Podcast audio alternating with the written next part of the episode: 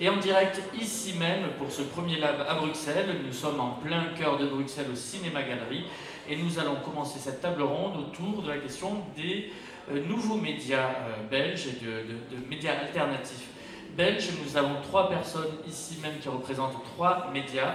Euh, Estelle, Estelle Van je suis très très pour prononcer. 24h01, donc euh, euh, vous êtes directrice de publication et responsable des partenariats. On va détailler un petit peu quel est ce, euh, ce média. Nous avons Karl van der Broek qui est ici même et qui représente le pure player Apache. Et enfin Philippe Engels qui est ici pour parler de Médor. on va commencer, on va tirer la courte page. Je vais commencer par Philippe. Euh, on va faire un petit tour d'horizon de chaque média pour les présenter pour euh, nos auditeurs et ensuite on, pourra essayer de trouver quelques problématiques communes et, en parler ensemble. Médor, on est sur un trimestriel, 128 pages. Un trimestriel qui a la, grande particularité d'être euh, géré par une coopérative. Vous avez créé une coopérative notamment de lecteurs donc finalement, le lecteur peut lui-même s'imaginer en patron de presse, et, j'imagine, on va en parler beaucoup, mais que ça influence énormément la nature éditoriale et le rapport qu'on peut avoir à son propre lectorat. Et c'est un, voilà, trimestriel coopératif d'enquête et de récits. Euh, je vous laisse justement en dire un petit peu plus sur la spécificité éditoriale de ce média, et après on, on ira un peu plus sur le modèle justement qui est derrière. Oui, donc Médoc, c'est une aventure euh, de, fou. C'est 19 dingos qui se sont groupés euh, il y a 5 ans déjà, issus de milieux différents, des journalistes, euh, des spécialistes des arts graphiques, des, photographes, des auteurs de BD, qui se sont dit, tiens, actuellement la presse est sinistrée, on n'hésite pas à la comparer au secteur de la sidérurgie. Donc la, presse en Belgique ressemble à la, la sidérurgie des années 80, 90, 2000 en, grande difficulté, avec une, je pense, incapacité à voir que le, Titanic euh, coule et que le lectorat, les lecteurs s'en vont la, sans, éteindre la lumière, mais en tous les cas s'en vont. Et donc nous on s'est dit, dans cet univers-là, on sent qu'il y a quand même une demande de la part du, public, une demande difficile à, quantifier, à chiffrer, mais en tous les cas une demande réelle, pour des formats euh, longs. C'est-à-dire on a voulu réhabiliter l'enquête, on a voulu replacer le journaliste aussi dans son rôle sociétal et dans, sa capacité à produire de l'information lui-même de manière indépendante, sans euh, s'appuyer sur un groupe de presse, sans être subsidié non plus. les seuls moyens que, dont nous disposons, ce sont les abonnés, les coopérateurs. Actuellement, nous avons 3000 euh, abonnés, nous, avons 7 euh, à 10 000 ventes par numéro et c'est un trimestriel, donc c'est notre seul capital. Et le, but, c'est de, réhabiliter du journalisme slow avec une capacité de revérifier l'information, de la, présenter quand elle est mûre, et aussi d'alterner les, types de formats. Nous ne faisons pas seulement de l'investigation, nous en faisons. Nous voulons aussi faire du récit, du reportage, de la BD, du, portfolio photo, et nous voulons aussi que ce soit un, bel objet. Alors vous, à titre personnel, vous êtes euh, économiste et, journaliste de formation et vous avez été pendant de très nombreuses années plutôt en poste euh, classique dans, dans des journaux comme les échos. Euh, qu'est-ce que c'est à un moment donné qui vous a fait dire, ok, euh, ce confort-là finalement, euh, est-ce qu'il est vraiment nécessaire? Et je pars dans une aventure comme celle-ci, un petit peu, on sait très bien qu'une aventure de presse comme ça, c'est toujours très très risqué. Et en se disant, je deviens cofondateur comme ça d'un modèle qui quand même va défricher beaucoup de choses.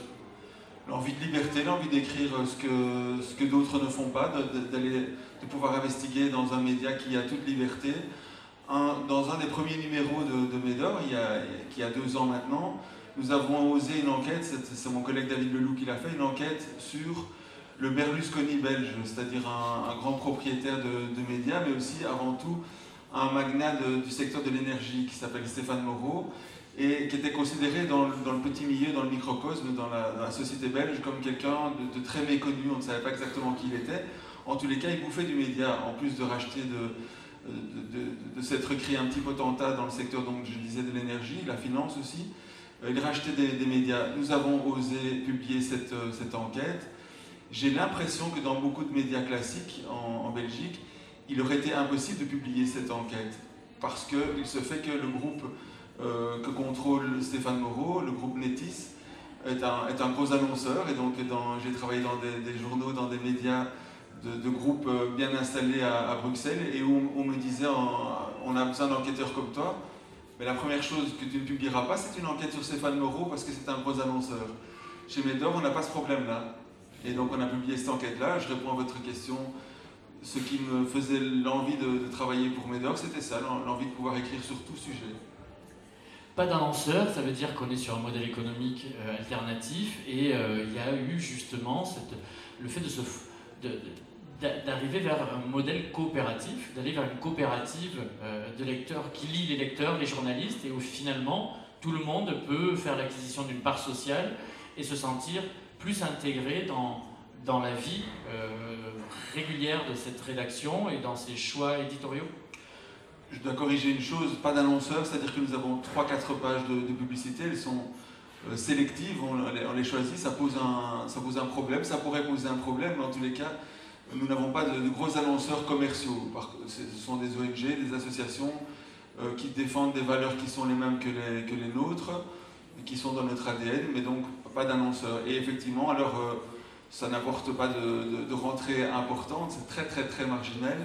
Et donc notre seul capital, ce sont les coopérateurs. Ils ont le droit de proposer des sujets. Chaque, euh, chaque lecteur de Médor, chaque citoyen lambda a le droit de proposer un sujet, il ne faut pas être nécessairement coopérateur, mais les coopérateurs viennent donner leurs avis à des assemblées générales, participent à une espèce de réseau informel, nous envoient des mails, nous disent tiens, c'est bien, vous enquêtez là-dessus, on vous conseille de suivre aussi ceci. On, vient avec des, propositions que nous, que nous filtrons. Donc nous ne sommes pas un média euh, si facile d'accès, il faut, il faut le reconnaître, nous sommes ouverts, mais nous sommes sélectifs aussi, donc nous ne publions pas tout ce qu'on peut voir actuellement sur les réseaux sociaux et qui s'est substitué aux, médias en crise. Donc nous sommes un média quand même euh, avec des contraintes, des, volontés de qualité importantes, des niveaux de relecture très importants aussi, très nombreux. C'est un média écrit et nous essayons euh, d'éviter toute erreur, toute coquille et toute erreur de fond aussi. Euh, on peut développer tout à l'heure, mais le premier numéro de Médor publiait une enquête assez coulue, assez ambitieuse à propos d'une firme pharmaceutique qui a voulu nous censurer. Et je pense que s'il y avait eu dans ce premier numéro la moindre erreur de chiffres, la moindre erreur de fond, après une tentative de nous censurer, on était à plat, terminé, et le projet Médor, euh, euh, on en aurait parlé comme une comète qui, serait écrasée après un numéro et après trois ans de, de jeunesse pourtant. Et pour arriver à cette exigence justement en termes de recherche de la vérité et de qu'on retrouvera beaucoup chez Apache notamment et chez vous aussi. Il y a énormément de points communs sur l'idée de prendre le temps, d'aller sur des formations. Euh, vous avez mis en place plusieurs systèmes euh, qui deviennent un peu des, des, guidelines, enfin en tout cas des, des principes euh, qui, qui, vous permettent, j'ai l'impression, de vérifier les choses, notamment une rédaction en chef par numéro différente, ce qui ne permet pas, sans doute, j'imagine, d'ancrer des habitudes et une forme, entre guillemets, de clientéliste. Mais aussi, chaque article est pensé en duo. Alors, il peut associer euh, quelqu'un qui écrit à quelqu'un qui est plus euh, dans l'illustration, dans le graphisme, dans le dessin. Et une autre chose, c'est que j'ai vu que chaque nouvelle plume ou chaque personne qui vient écrire chez vous est accompagnée aussi par deux fondateurs et peut accéder, alors j'avais bien vu chez vous, il me semble, à, alors ça c'était peut-être chez vous, mais non, à une plateforme de rédaction interne aussi, qui, euh, qui va vous permettre réellement de confronter les sources, de, de, les mettre en partage. Donc tous ces principes que vous avez accumulés et qui peut-être euh, euh, font que, comme vous le disiez juste avant, c'est peut-être pas le média le plus ouvert, parce que c'est un média très exigeant, vous permettent vraiment d'avoir un système de double ou triple vérification de l'information qui est publiée Quelques-unes de nos valeurs, c'est audace, qualité, recoupement, parrainage. Euh, audace et qualité, nous ne sommes pas des débutants, plusieurs des journalistes qui sont dans l'équipe de Médor, une équipe aussi informelle. Chacun d'entre nous reste freelance, donc aucun des journalistes est salarié. On a décidé, après deux ans d'expérience, de salarier deux personnes, c'est une, directrice et une responsable de communication. C'est pour faire tourner la machine. On, on s'est rendu compte que maintenant nous étions une petite société et qu'il fallait s'organiser, mais les journalistes, eux, restent des, des freelance. Mais les journalistes sont expérimentés, ils connaissent la, chose, ils savent comment on recoupe de l'information. Et je crois que notre but, à 30, 40, 50 ans, dans, mon cas, c'est de pouvoir encadrer des jeunes journalistes qui, en ont sous la, pédale, qui ont envie de, prouver des choses, qui ont envie de chercher l'info. On a envie de les encadrer, donc on les, on les parraine par effectivement deux journalistes. Et entre nous aussi, même avec l'expérience, on se remet en question, ce challenge. Il, il m'est jamais arrivé dans la, la presse euh, classique j'ai travaillé dans un quotidien qui s'appelle L'Écho et dans un hebdomadaire qui s'appelle Le Vif, l'Express. Euh, même si là aussi le niveau d'exigence était important, des rédacteurs en chef de qualité qui, me relisaient euh, de A à Z, quand même je n'ai jamais trouvé à ce point euh, dans Médor une volonté d'être parfait, d'aller le plus loin possible et donc nos versions brutes deviennent souvent des V1, V2, V3, V4, V5, parfois V6 avant d'être publié. Parfois, on, réécrit le tout, tout simplement parce qu'un format long de 20 000 signes, de 10 pages, de 15 pages, nécessite un type de récit qui, doit permettre au lecteur de s'y accrocher. Donc, on, se remet, on, remet l'ouvrage sur le métier. Et donc, c'est en même temps déstabilisant, en même temps très enrichissant et très, très passionnant. C'est le luxe aussi de la périodicité trimestrielle, j'imagine. Effectivement, le, c'est un luxe, mais en même temps, je vous promets que faire aboutir des enquêtes de plusieurs mois, mes collègues pourront en témoigner aussi, c'est un défi, donc il faut être prêt au moment, il faut quand même s'accrocher à l'actualité sans y être, euh, sans être sans y être focalisé. Et faire aboutir une enquête d'un an, c'est un défi. Il faut pouvoir euh, aller à l'essentiel, donner tous les détails et en même temps ne pas encombrer le lecteur par trop de détails. Donc c'est un, un, exercice journalistique très, très riche et compliqué. Euh, vous aviez peut-être une des petites choses à nous montrer, si je ne m'abuse. On va pouvoir hop, montrer là.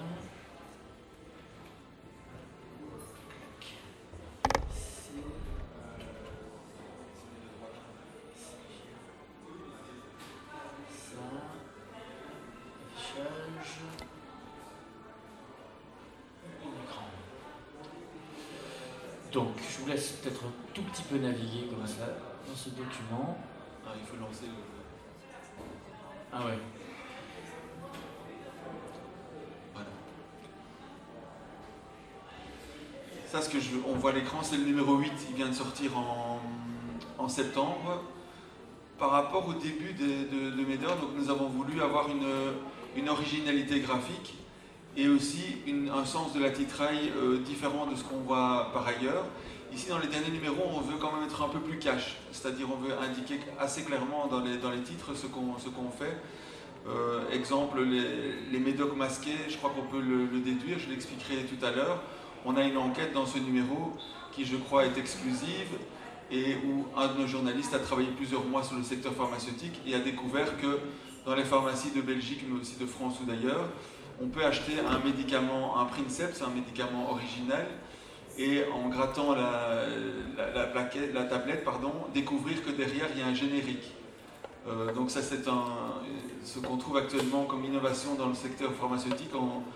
Euh, c'est devenu un grand marché et donc on, se pose des questions chez Medor par rapport à la, protection de la santé, la protection du malade et du patient qu'il y a derrière ces, techniques. Une autre enquête porte sur la, qualité de l'air à Bruxelles. Et donc dans ce numéro 8 que vous voyez à l'écran, on a un petit peu derrière le thème du faux semblant. Est-ce que ce qu'on nous dit, ce qu'on nous montre, la qualité de l'air, les médicaments, la bière, est-ce que ce sont euh, des vrais produits, des, vraies valeurs, ou est-ce que c'est un peu dévoyé? Est-ce qu'il faut euh, aller voir une autre réalité À l'écran, vous voyez le numéro 1 de Médor, qui a failli être censuré. Euh, c'est pas très fréquent en, Belgique qu'un média soit censuré. Le dernier exemple remonte pour une publication complète à Charlie Hebdo lors de la mort du roi Baudouin, où Charlie Hebdo avait osé, dans son édition belge, titrer Le roi des cons est, mort. De mon point de vue, ça ne me semblait pas très subversif et très, problématique, mais ça avait été censuré. Ici, on a, failli être le, deuxième numéro dans l'histoire à, euh, à, être censuré. Je dois reconnaître que la firme Mitra et le magistrat qui a failli euh, accéder à sa volonté de censure nous ont quand même rendu ça un petit service. Euh, il faut reconnaître que en termes, de, taux de notoriété, on a, dès le premier numéro, on a, on a franchi un gap, un, niveau qu'on n'aurait pas pu atteindre. C'était lié quoi à la, fameuse enquête sur le Berlusconi euh, belge? Non, c'était une autre enquête sur une firme pharmaceutique qui s'appelle Mitra. Ah oui, qui en Belgique était considérée comme une entreprise modèle, qui obtenait beaucoup de subsides et qui, qui était la nouvelle économie wallonne. Nous, on a creusé un peu derrière ce phénomène, on s'est rendu compte qu'on avait surtout un patron qui engrangeait effectivement les subsides, mais créait très peu d'emplois, en tous les cas pas ceux qui étaient liés aux subsides en question. Et donc on a osé expliquer ça, on a fait une story de la firme Mitra. Et avant même la publication, la sortie en librairie, euh, Mitra s'est tourné vers la justice, a obtenu euh, en référé une interdiction de publication et donc on a obtenu euh, la liberté de, nous exprimer seulement 3-4 jours après. C'était un suspense assez compliqué. On s'est tourné vers l'auteur de l'enquête en lui disant David, est-ce que tu es sûr de ce que tu, avances, Est-ce qu'il n'y a pas d'erreur? Est-ce que tu ne t'es pas trompé? Est-ce que tu n'as pas visé trop haut? Euh, Parce que ce qui était réclamé par la firme Mitra, c'était pas moins que l'équivalent de la maison, sans doute de David Leloup, et en tous les cas, ça aurait englouti non seulement notre petit capital de base, mais en plus, quelques-uns de ces, biens particuliers, puisqu'on n'était pas encore une vraie rédaction à l'époque. On n'avait pas d'équipe structurée, il n'était pas salarié de Médor, donc. Euh, euh, il est resté calme, la, justice aussi, considérant qu'on ne peut pas censurer un média a priori, que par contre la firme Mitra avait tout le droit de demander un droit de réponse ou de nous attaquer en justice après pour diffamation, atteinte à l'image. On constate que ça n'a pas été le cas. Ça veut dire qu'aucune aucune des infos euh, figurant dans ce premier numéro n'était fausse. Euh, cette affaire-là est intéressante pour nous, non seulement en termes de notoriété, mais surtout par rapport à notre ADN, notre marque de fabrique.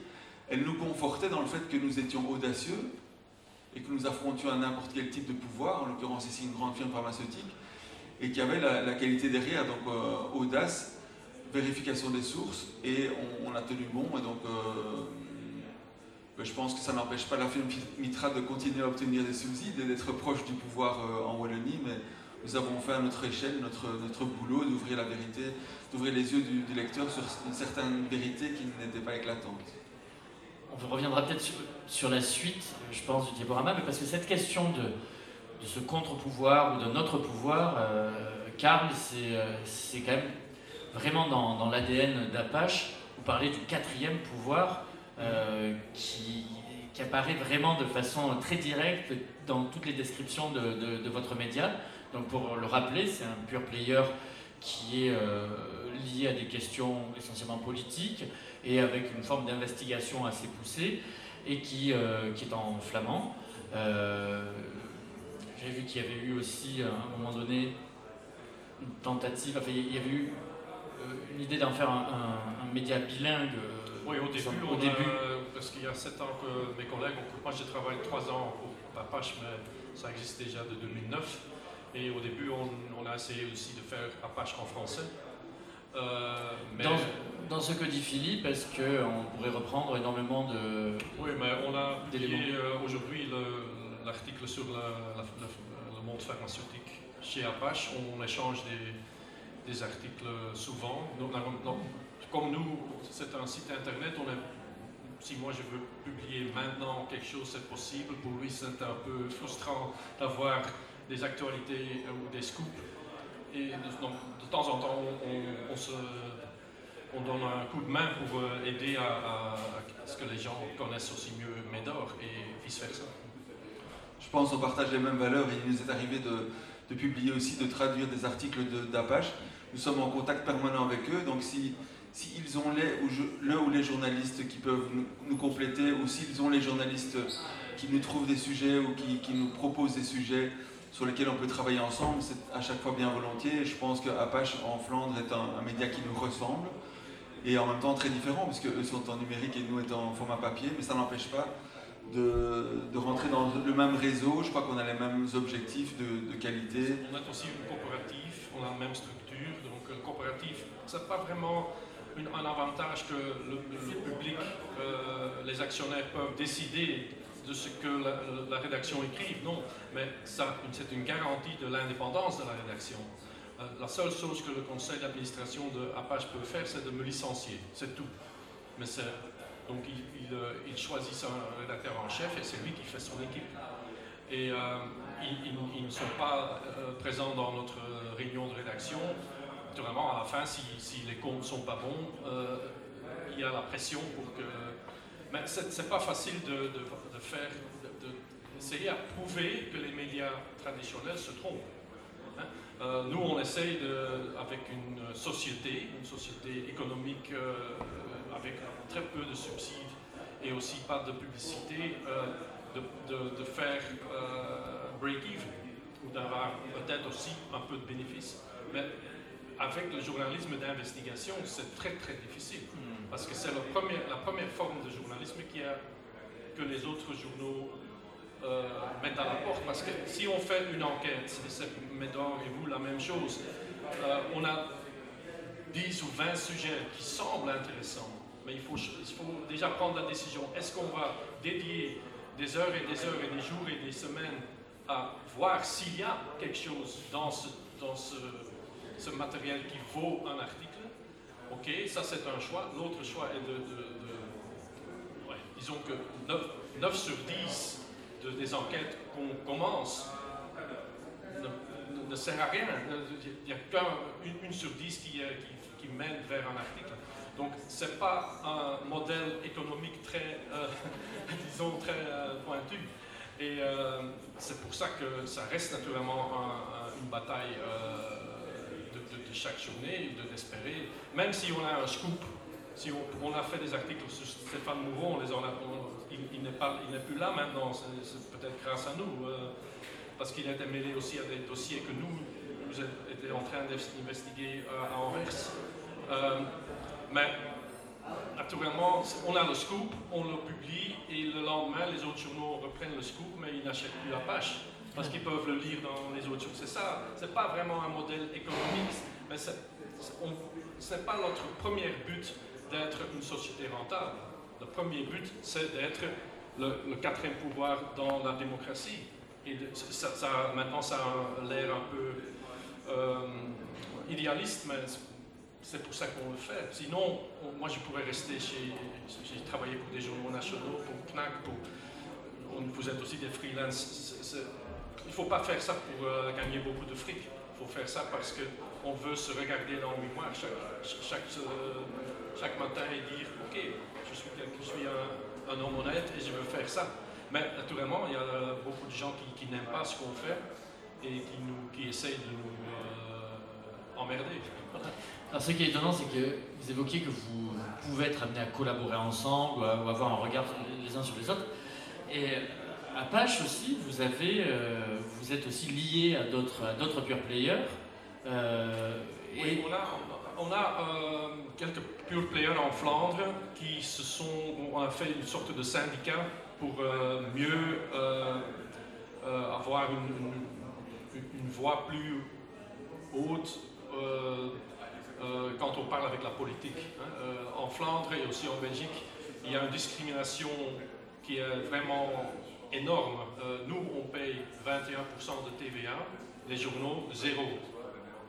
C'est comme Mediapart en France, ça fait beaucoup de bruit là-dessus. Il y a les règles européennes qui disent non, c'est pas normal, mais le gouvernement euh, belge, avec un ministre d'économie qui est un ancien journaliste, Jon van Overtveld, qui, ne veut pas changer les règles. Donc ça veut dire que 21%, que ce que vous payez pour, pour être un abonné de la page, c'est pour l'État. Aussi, il y a les subsides pour les journaux, les subsides de distribution que reçoivent la Poste belge, et aussi, euh, si tu calcules tout ça, c'est des 2 ou 300 millions d'euros par an de subsides indirects pour la presse traditionnelle. Et ça a des conséquences énormes sur le plan international. Les, euh, éditeurs flamands de Persgroup, Mediahuis, qui sont les propriétaires des grands journaux flamands, de Morgen, de Standard, de Laatste Nieuws, ont acheté presque tous les journaux en Hollande. Mais pourquoi? Parce qu'ils ont, ils ont du bénéfice. Pourquoi est-ce qu'ils ont du bénéfice? Parce qu'ils ont des subsides indirects. Et le problème en Belgique est que si on, euh, on ne donne plus ces subsides, c'est surtout les, journaux wallons, les journaux francophones qui vont être, euh, qui vont disparaître. Et c'est eux qui, qui est vraiment une lifeline pour les journaux francophones en Belgique. Donc avec Stamp Media, avec Recto Verso, avec Mo, Vous êtes associé on, est, on, fait du lobbying auprès du ministre pour dire c'est pas honnête. On veut, un, comme on dit en, en anglais, un level playing field. On veut jouer le jeu économique. Mais si on, a, on, met une main. Avec les mêmes, euh, les mêmes règles. C'est pas impossible. On prouve que déjà 7 ans qu'on met la tête au-dessus de l'eau, mais c'est pas facile. Mais si on nous donne 20% de notre argent, on peut le garder. Ça, ça, rend les choses plus, plus faciles, naturellement. Et aussi, la dernière chose que je veux dire, tous les propriétaires des journaux flamands, mais aussi en, Wallonie, ce sont, des, ce sont des, familles riches qui ont aussi des imprimeries, des imprimeries énormes. À Roulers, Roularta a des imprimeries. Il y avait aussi euh, l'Express en France qui était imprimé là. Maintenant, ils ont lâché l'Express. Euh, de Persgroep à Lokeren, aussi euh, Mediahuis. Mais l'innovation des médias en Flandre ne va pas venir des propriétaires des imprimeries, parce qu'eux, ils veulent le plus longtemps possible vendre du papier. Et j'aime bien le modèle Médor, parce que je pense que le papier, pour un journal qu'on connaît, le journal que tu achètes tous les jours, ça, c'est pas le futur du journalisme.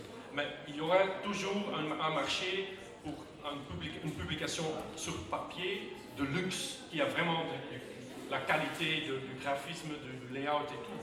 Mais moi, je, ne crois plus que, les enfants, moi je n'ai pas d'enfants, mais mes petits-neveux vont encore acheter des journaux sur papier il y a 10 ans. Ils les, les achètent pas aujourd'hui, ils ne vont pas recommencer ou commencer avec ça. Mais Médor, oui, parce que c'est un objet euh, magnifique que tu as dans les mains. Euh, euh, il y, a, un marché, un marché niche, ça je, j'en suis certain, mais pour s'informer, c'est l'Internet. Pas seulement les médias sociaux, j'espère. Oui, donc là c'est intéressant parce qu'on distingue effectivement l'information avec sa rapidité qui, elle, n'a peut-être pas à couper des arbres pour exister, peut être uniquement sur les réseaux. Et après d'autres modèles qui, eux, sont, sont dans la durée, sont dans, et forcément les MOOC en font partie, euh, ou, euh, des, trimestriels comme Médor. Euh, Apache, c'est un nom qui, qui peut être assez guerrier, si, on prend l'étymologie, mais qui est aussi un emblème des logiciels libres. C'est-à-dire Apache, c'est quand même, pour les gens qui s'intéressent aux livres, c'est un des systèmes et un des logiciels historiques un petit peu. Est-ce que cette double référence, elle, compte La référence vient de Paris. Il y a le salon des Apaches, c'était un salon de l'artiste au début, au début du XXe siècle avec Stravinsky et Ravel. Et eux, ils se promenaient à Paris dans les rues et les, les gens disaient voilà les Apaches. Mais l'Apache c'est en français. Le salon des refusés. Voilà, voilà. Donc c'est après, après. Mais ça fait référence à la tribu indienne euh, des Apaches, de Geronimo et de Cochise. Mais naturellement, dans la langue française, un Apache c'est un type euh, louche, c'est un qui veut vous voler, veut vous voler euh, votre portefeuille dans la rue. C'est pas notre tâche, mais c'est un nom de gueux. je ne sais pas si ça existe en, français. Un Geusennaam. oui. On prend le nom, on prend la reproche et on, le porte comme, comme nom de, pour, pour, son équipe. C'est ça le, choix de Apache. Mais euh, vraiment si moi je cherche sur Internet Apache, je trouve toujours les hélicoptères de l'armée américaine. Donc c'est aussi une référence que moi je n'aime pas. Je me tourne, euh, je me tourne vers, vers, Estelle euh, sur euh, donc, 24 heures 1. là, on est sur un MOOC. pour ceux qui ne connaissent pas ce que ça veut dire un MOOC, c'est la contraction de magazine et de book. Donc, c'est on est quand même dans de la presse, mais euh, sur des formats assez importants. Pour les, nos auditeurs français, euh, le, référent le plus direct, c'est 21. Euh, d'ailleurs, si j'enlève le 4, le H et le 0, j'ai quand même 21 dans l'histoire, je n'avais pas pensé. Donc c'est un MOOC de grands reportages, d'histoires vraies, de récits de vie, et où on retrouve un point commun à vous trois, c'est cette obsession un peu des formats assez longs, euh, une autre obsession, enfin quelque chose qui est développé aussi par, par Médor, c'est cette attention très particulière à la question de l'illustration, du visuel, euh, de la photo, de la BD. Euh, on retrouve aussi des dessinateurs d'un côté et de l'autre. Vous êtes à votre neuvième numéro. là aussi, vous n'êtes pas très loin quand même, vous tirez un petit peu la boue. 38 000 exemplaires. J'ai lu un chiffre intéressant, c'est que 161 écoles euh, secondaires en font un support pédagogique. Donc ça, c'est quand même assez génial, comment euh, un support de presse avec ses valeurs, avec sa ligne éditoriale peut devenir un support pédagogique. Euh, et donc rentrer dans la culture, au sens de la culture de tout le monde. Culture, alors là je suis en train de faire des transitions incroyables. Culture avec deux U, c'est aussi la plateforme que vous avez lancée euh, sur la culture, euh, une plateforme euh, du magazine en ligne qui, s'intéresse plus aux arts et à la culture. Vous, vous êtes notamment directement relié à cette plateforme. pour vous situer des trois invités, vous êtes la seule à ne pas être journaliste, mais vous êtes directrice de publication des partenariats et aussi de cette partie-là culture. Euh, vous venez des Inrock, euh, comme on disait aussi, et d'autres magazines. Euh, comment est née cette initiative J'ai cru comprendre que c'est né autour d'un barbecue, mais peut-être que vous allez en dire plus. Oui, voilà, c'est né, 24 heures est né en 2013, donc ça fait déjà 4 ans que la revue existe. Moi, j'étais pas là à cette époque-là, donc je vais raconter pour les personnes qui ont créé la revue. En fait, c'était effectivement un barbecue avec des personnes de la quarantaine qui ont tous fait le même constat, c'était que plus personne n'était abonné à un titre de presse comme Le Soir à la Libre ou ce genre de choses, et euh, qu'ils en avaient juste marre de lire de la presse prémâchée ou des infos prémâchées, et ils avaient envie de créer quelque chose euh, qui soit un petit peu plus euh, ce, qu'ils recherchaient, c'est-à-dire du journalisme de temps long, ce qu'on appelle en anglais slow journalism. Et donc effectivement, 21 était un petit peu le modèle de 24 heures une au départ. 24 heures une, en fait, ce nom qui est un petit peu bizarre, c'est euh, la minute de plus qu'on prend le temps. C'est aussi l'heure qui est absurde, hein, c'est une heure qui n'existe pas. Donc c'est l'absurdité un peu à la belge. Et c'est cette minute de plus qu'on prend pour le lecteur, pour lire quelque chose de long, quelque chose aussi pour le journaliste. Donc c'est donner le temps aux journalistes d'écrire des, articles de temps long. Donc c'est des journalistes qui vont passer entre 3, 6 mois, 1 an sur un sujet, donc euh, qui prennent vraiment le temps d'aller en profondeur dans le sujet.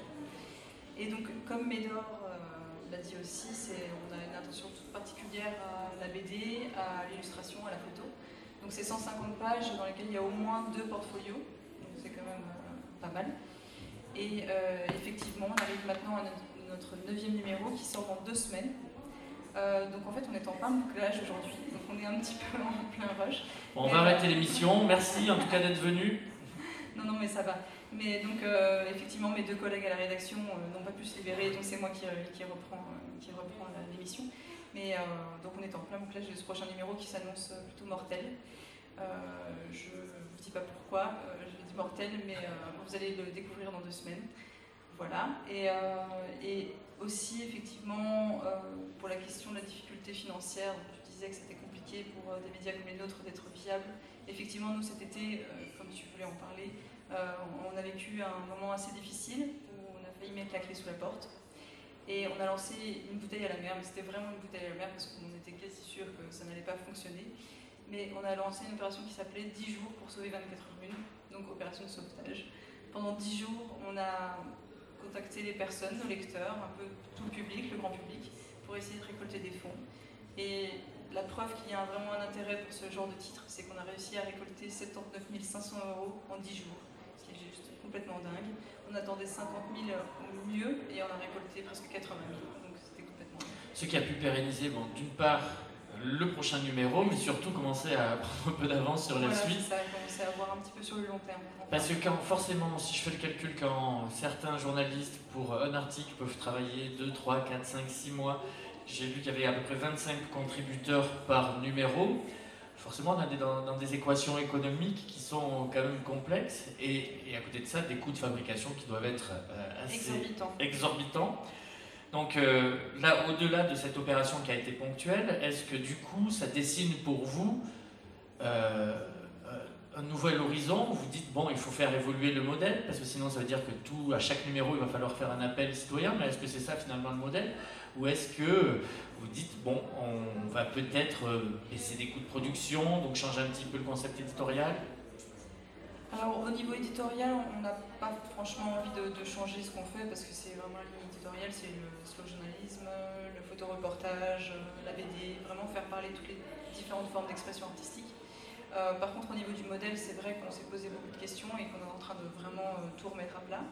Mais, euh, donc c'est vrai que c'est un magazine qui coûte très cher, donc c'est 46 000 euros par numéro, donc de frais de réalisation, distribution, diffusion. Donc ça c'est quand même un peu énorme. Philippe a failli tomber de sa chaise là. Oui, oui, oui non, c'est énorme. Mais on a un petit peu, par contre, on a à peu près le même, la même structure que vous, donc c'est-à-dire qu'on n'est que deux employés rémunérés en tant qu'employés, et après le reste c'est que des freelances on est un petit peu à peu près sur le même modèle, mais on n'est pas une coopérative, donc on n'a pas ce, ce, fond euh, euh, avec euh, tout ce qui est coopérative.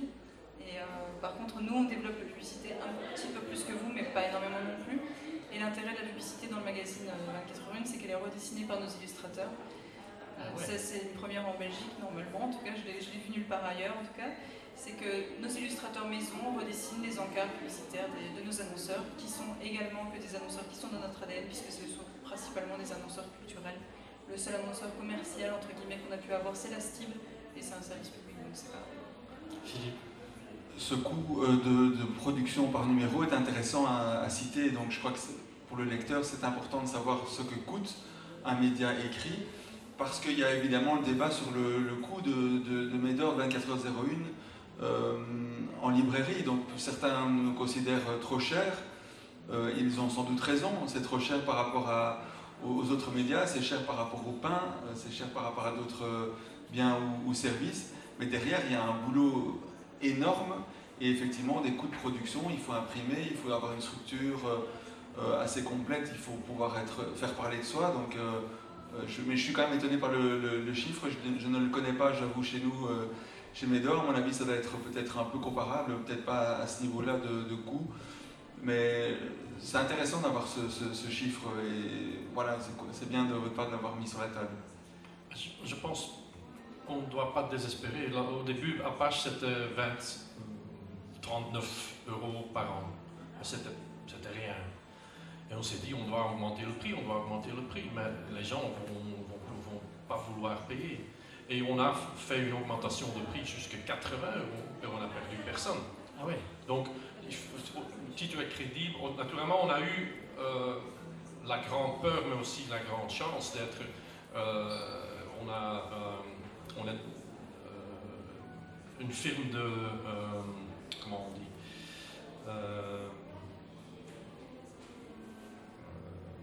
Real estate, fast food. donc il y a une firme à Anvers, immobilier, qui veut. Qui, a porté plainte contre nous. L'ancien chef de cabinet du bourgmestre d'Anvers a aussi porté plainte contre nous parce qu'on fait une, enquête déjà en 2013 qu'il y a euh, des relations, disons, dubieuses entre euh, le niveau politique à Anvers et le secteur immobilier. Il y a, les règles qui sont, qui sont changées par la politique qui font que euh, le prix d'un terrain monte. C'est la, et nous, on a posé des questions là-dessus et euh, la firme et l'ancien chef de cabinet ont porté plainte contre nous. Ils demandent 350 000 euros à moi et à mes collègues. La réaction du grand public a été énorme. Il y a des stand-up comedians qui ont fait un bénéfice pour nous. Et on a eu 25 000 euros. On a euh, doublé notre euh, nombre d'abonnés. Donc, on a vraiment vécu un moment euh, chaleureux, disons, ok, tout le monde est derrière nous, beaucoup de gens sont derrière nous, aussi tous les spécialistes médias, euh, euh, des universités, nos collègues des journaux, les, rédacteurs en chef de, presque tous les journaux ont dit c'est une pure intimidation de, la rédaction d'Apache. et ça nous a aidé à, avec cet argent, on a, pu embaucher encore deux journalistes en plus. Donc, c'est pas seulement euh, un modèle purement économique, on doit avoir tant d'articles et ça va donner tant d'abonnés. C'est un, un, un, corps vivant, comme un, tout un journal, euh, une émission de radio ça, est vivant et tu ne peux jamais euh, savoir en avance ce qui va se passer. Mais on voit aussi, si on écrit sur un article sur notre situation, ce sont les articles les, plus populaires. Oui, ça on l'a remarqué aussi d'ailleurs. Euh, ben, lors de l'opération de sauvetage, c'est clair que ce qui a vraiment réuni les gens autour de nous, c'est qu'on parlait de l'équipe et ça, les gens sont aussi. Mais aussi de la position unique, disons, euh, on fait de la critique sur les médias. On a eu même une subside du ministre de la Culture et Médias de la, Flandre de faire la critique des médias parce qu'il n'y a personne qui le fait. Euh, parce qu'on décide de ne pas euh, écrire euh, qu'il y a des choses qui ne vont pas bien dans votre rédaction, ok, vous, vous, n'allez pas écrire sur nous. Hmm. Mais il y a naturellement beaucoup à dire sur les médias, sur la concentration des médias, sur euh, la, position des rédacteurs en chef qui n'ont plus rien à dire. Et nous, on, fait des articles là-dessus, et c'est ça les, articles les plus populaires d'Apache. Même pas les, les, enquêtes qu'on fait sur la corruption c'est un public très limité qui suit ça. Mais naturellement, c'est ça le, core business d'Apache. Mais, je, me faire un peu l'avocat du diable quand on voit notamment que le premier numéro de Médor, avec ce risque de censure, a été une, aubaine aussi euh, en termes de visibilité et d'économie derrière. Qu'à un moment donné, euh, euh, ce risque de procès de ce groupe immobilier, pour vous, a été une aubaine économique. Est-ce que ça, à un moment donné, ça vous pousserait pas sans même le conscientiser, aller toujours un peu plus loin, un peu plus loin pour dire bon, allez, on va aller quasiment à la sortie de route parce qu'on sait qu'on va pouvoir euh, euh, booster notre audience et aller vers notre modèle économique. Je ne pense pas que ma femme va être très heureuse s'il y a encore chaque année, chaque journée des, des, huissiers devant la porte qui viennent avec un. non, c'est très. Euh, c'est pas très amusant parce qu'on n'a pas d'assurance pour ça. On a, on peut espérer qu'on va gagner le procès, c'est tout. Euh, qu'il n'y a pas un juge qui a pas endormi euh, et qui dit ok, les, salauds d'Apache, on va un peu les embêter. Ça, existe aussi. La justice en Belgique n'est pas toujours très euh, transparente. Donc, mais naturellement, si on veut faire des articles qui ont un impact, et pour moi, c'est toujours mon, ma discussion avec mon conseil d'administration, ok, vendre plus d'abonnements, c'est important. Mais avoir un article par la suite, euh, résulte dans une commission d'enquête au Parlement, comme on a eu avec Optima, avec euh, Kazakh euh, c'est beaucoup plus important pour nous que de vendre 5 000 ou 7 000 ou 8 000 euh, abonnés. C'est ça. C'est ça, la raison principale. Pour moi, la question d'aller trop loin ne se pose absolument pas. Peut-être dans des grands groupes anglo-saxons où il y a les, moyens de, de, remonter une, un, un quoi qu'une difficulté au niveau belge, par exemple, moi j'ai complètement intégré la mésaventure qui est arrivée à un, ancien collègue de, Karl Vandenbroek. Tu as dû travailler avec lui, à mon avis, c'est Ludwig Verdeun. Il y a dix ans, de mon point de vue, un des meilleurs journalistes dans sa matière, politico-financière. Il, s'intéressait à ces matières-là. Euh, il, allait très loin dans ses écrits, il était audacieux, il était juste, correct et une vraie référence un leader d'opinion, comme, on peut dire, et un vrai grand bon journaliste qu'il est encore, je crois, euh, sans, sans, plus exactement pratiquer. Mais un jour, il s'est trompé, on l'a trompé, euh, cette question-là n'a jamais été vraiment éclaircie. Il a indiqué que le ministre des Finances de l'époque, Didier Renders, qui est actuellement ministre des Affaires étrangères et qui lui est encore en place, euh, avait un compte au Luxembourg. Ce n'était pas exact. Le ministre en question a indiqué qu'il voulait absolument euh, réparer cette erreur-là et il a mis le, paquet, donc il a mis une pression très forte sur le média dont Ludwig, Ludwig était le rédacteur en chef adjoint et c'était de Morgan si je ne me trompe pas. Et il a obtenu le retrait de Ludwig Verdeun. Il a, dû arrêter sur le champ sa, carrière, il s'est reconverti d'une autre manière. Je pense qu'il écrit encore des, livres, mais en tous les cas, dans le secteur dans lequel on pratique l'investigation, la moindre erreur peut être fatale. Donc s'attaquer toujours plus à des niveaux supérieurs dans, l'État, des pouvoirs de plus en plus cadenassés, oui, certes, c'est tentant et ça peut rapporter, certainement, ça peut rapporter des lecteurs, mais le faire par pur jeu, c'est complètement fou parce qu'on peut y tomber euh, en s'approchant du soleil, on peut se brûler les ailes et très vite. Euh, le pire, c'est que même quand on a raison au final, le raz-de-marée médiatique qui s'abat sur soi peut, peut, briser psychologiquement. Je vois l'affaire Clearstream en France où finalement euh, Denis, euh, comment s'appelle Denis Robert, le, journaliste Denis Robert. Ouais, d'investigation, au final, il a été prouvé que tout ce qu'il a dit était juste et ça a été extrêmement blessant à tous les niveaux. Et, même si au final la justice arrive à réparer la chose, quelquefois on peut être attaqué encore plus profondément. Il a remonté la pente, actuellement il fait des, des, sujets d'enquête, il, prépare des, des, sujets encore que d'autres ne font pas. Mais à mon avis, il a dû passer par un stade très compliqué de, remise en question, de passage, de traversée du désert. Je crois qu'il a fait de la tôle aussi. Donc euh, on s'expose dans ce secteur-là. Et donc, euh, Karl avait raison de dire que tout, à l'heure que les médias traditionnels, classiques, la première chose qu'ils ne font pas ou ne font plus, c'est ça. Dans chaque grand média, il y a maintenant encore un ou deux journalistes d'investigation. Mais la première chose qu'on arrête de faire, c'est ça, parce que c'est risqué, ça coûte cher, ça prend beaucoup de temps. Mais dans ce cas-là, donc on laisse la place à ne plus faire ce travail-là, on laisse la place à l'information qu'on peut trouver sur Facebook. Désormais, j'entends autour de moi beaucoup de gens qui disent, de, mes amis qui disent, moi je m'informe par Facebook ou par ces, médias qu'on trouve euh, en ligne qui, comportent la même information que tous les autres. Ça fait froid dans le dos de dire qu'on s'informe par Facebook. J'ai l'impression que dans vos trois aventures éditoriales, aussi différentes qu'elles peuvent être, sont nés du même constat, euh, ce constat du barbecue, je l'appellerai. C'est ce constat qui est on ne peut plus se retrouver dans une offre globale, donc on ne va pas faire quelque chose pour un idéal, on va faire quelque chose contre, quelque, contre un modèle qui est complètement à bout de souffle. Et un deuxième constat commun qui est il faut être en rupture avec cette immédiateté portée par, Facebook et portée par, euh, par, ces choses qui ne sont pas des médias, ces plateformes qui, euh, qui sont des, flux. Euh, et donc pour aller vers quelque chose qui digère plus, alors à des degrés différents, parce qu'il y en a qui ont trois mois pour digérer, d'autres un mois, d'autres, vous, mine de rien, votre digestion elle est très rapide, mais il doit y avoir aussi une digestion. Là, on parlait du slow média. En tout cas, vous, comme si ces deux dimensions ont été nécessaires pour constituer l'ADN d'une nouvelle euh, offre éditoriale Alors, c'est vrai que Apache et Médor sont assez proches parce qu'ils sont vraiment tous les deux dans l'investigation.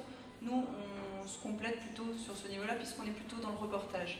Donc on est peut-être un petit on se met certainement beaucoup moins en danger que vous là-dessus. Mais par contre, c'est vrai qu'au niveau, pour rebondir sur, ce que tu disais tout à l'heure sur l'opération de sauvetage, est-ce que ça va juste être un, coup comme ça, comme ça a été un peu de pub pour Mitra, pour Médor, comme ça a été un peu de pub pour nous d'avoir cette opération de sauvetage? Moi, ce que je remarque en tout cas, c'est que euh, effectivement, on est des médias de niche et que c'est difficile aussi d'arriver à toucher le public, le grand public belge. Et nous, ça, c'est un de nos plus grands enjeux, c'est d'arriver à toucher tout le monde. Ça, c'est quand même assez compliqué de, réussir à toucher les gens. Je veux aussi dire que les, quand Apache a commencé en 2009, euh, c'était un blog. Et quand on, publiait un article, on, allumait une chandelle on espérait que les gens trouvaient le chemin euh, vers le site internet. Et on envoyait un newsletter. Mais maintenant, euh, et on, téléphonait aux journaux pour dire Ah, on a un scoop, est-ce que tu peux nous aider à écrire sur notre scoop. Mais maintenant. le journal disait non parce que tu as critiqué ma rédaction il y a deux semaines. Voilà. Mais après 2013-2014, avec la montée du Internet mobile et les médias sociaux, maintenant, si nous on publie un article maintenant, deux minutes plus tard, il y a 15 000 suiveurs sur Twitter et 15 000 sur Facebook qui savent Ah, il y a un article d'Apache donc on n'a plus besoin de tous ces aides externes. Euh, donc moi je dis toujours, Twitter c'est notre facteur. Il met notre journal digital dans votre boîte aux lettres qui est votre smartphone. Donc sans Twitter, Facebook et, l'iPhone ou le, smartphone, le business model d'Apache, s'il existe, euh, ne valait rien. Donc on, naturellement, euh, il, faut toujours se méfier ce qui est sur les médias sociaux, mais ils servent aussi à, disséminer beaucoup d'informations que moi, je n'avais pas accès. Maintenant, je peux suivre les grands penseurs d'aujourd'hui directement. Je, suis abonné à leur Twitter et je peux lire ce que euh, Thomas Piketty ou euh, je ne sais pas qui euh, publie chaque jour. Avant, je devais attendre que les journaux ou les, les magazines l'interviewaient ou quelque chose. Voilà, donc c'est aussi un c'est une, médaille avec deux faces. Dès lors, moi je, ne pense pas que nous sommes des médias de niche comme vous le disiez tous les deux tout à l'heure. Je comprends l'idée, donc médias de niche, ça veut dire que notre, a priori notre audience est, limitée pour le moment. Mais je crois que notre l'univers dans lequel on peut aller puiser des, lecteurs ou des, spectateurs, donc est illimité. illimité. Il, est évident que sans doute les médias n'iront pas rechercher euh, tous les lecteurs qui ont déserté les, grands journaux. On ne va pas ramener naturellement les gens à lire des journaux, des quotidiens ou des, ou, des hebdomadaires ou des trimestriels. Mais néanmoins, il y a une demande d'autre chose. Et dès lors que nous pouvons être lus facilement par l'Internet aussi, et que nos, publications peuvent être lues en instant réel, en, temps réel. Je, pense que notre univers est illimité. Et au début de Médor, au début de 24h01 et de Wilfried maintenant qui vient de se lancer et d'Apache, dans le clan des traditionnels, je vais l'appeler, des, médias classiques, on adorait essayer de nous opposer, considérer que notre marché allait euh, manger, euh, allait ratiboiser celui de l'autre. Avec le temps, je crois qu'on constate que non, un lecteur qui quitte 24 h 01 parce qu'il a fait le tour ne vient pas nécessairement chez Médor. Nous sommes complémentaires nous pouvons aller rechercher ensemble. Et je crois en se réseautant, en se renvoyant la balle l'un l'autre, en travaillant ensemble, on peut aller chercher d'autres lecteurs et ramener ceux qui ont un, goût de lecture peut-être passé vers, chez nous. Oui, en effet, nous on a fait une étude un petit peu de notre lectorat et on a remarqué que effectivement notre lectorat euh, lit aussi euh, beaucoup Médor. Donc euh, c'est effectivement deux choses qui se complètent. Et je pense que si quelqu'un est capable d'acheter Médor, il est aussi capable d'acheter 24 heures Et c'est super bien de pouvoir se compléter avec Wilfried qui arrive et apprentissage aussi, qui est un nouveau MOOC sur l'éducation. On va vraiment commencer à avoir un super paysage médiatique. c'est ce qui m'étonne en tout cas de, cette discussion qu'on a aujourd'hui, c'est que j'ai l'impression que vous vous jouez pas tous simplement votre propre chapelle en disant Enfin, moi, j'ai quand même l'idée un peu historique d'un secteur médiatique qui est en opposition et en concurrence permanente parce qu'ils se partagent les mêmes annonceurs et donc ils se tirent dessus parce qu'il faut choper euh, Danone et que si c'est euh, Le Monde qui l'a, c'est pas Libé, et ainsi de suite. Alors que, euh, que ce soit par votre logique partenariale quasi presque une forme de syndicat, ou en tout cas de pouvoir avec les autres pure players, ou vous, dans vos porosités respectives, euh, il y a quand même cette envie euh, de, travailler ensemble. Peut-être une question euh, peut-être conclusive. Est-ce que le panorama médiatique flamand et wallon versus wallon ont des particularités, des différences. Je lisais, j'avais l'impression que justement les pure players étaient quelque chose de plus développé côté flamand. je ne m'y connais pas assez pour, pour, pour y répondre. Mais est-ce qu'il y a est-ce y a des particularités comme ça, qui, des, grands traits qui pourraient définir l'un et l'autre? Si tu, regardes les médias traditionnels en Flandre, ils sont, il n'en reste pas beaucoup. Ils sont tous. Euh, il y a deux ou trois groupes qui ont acheté, toutes les, publications et font une grande rédaction et partagent les. Euh, il n'y a que deux journaux en Flandre qui font le journalisme local.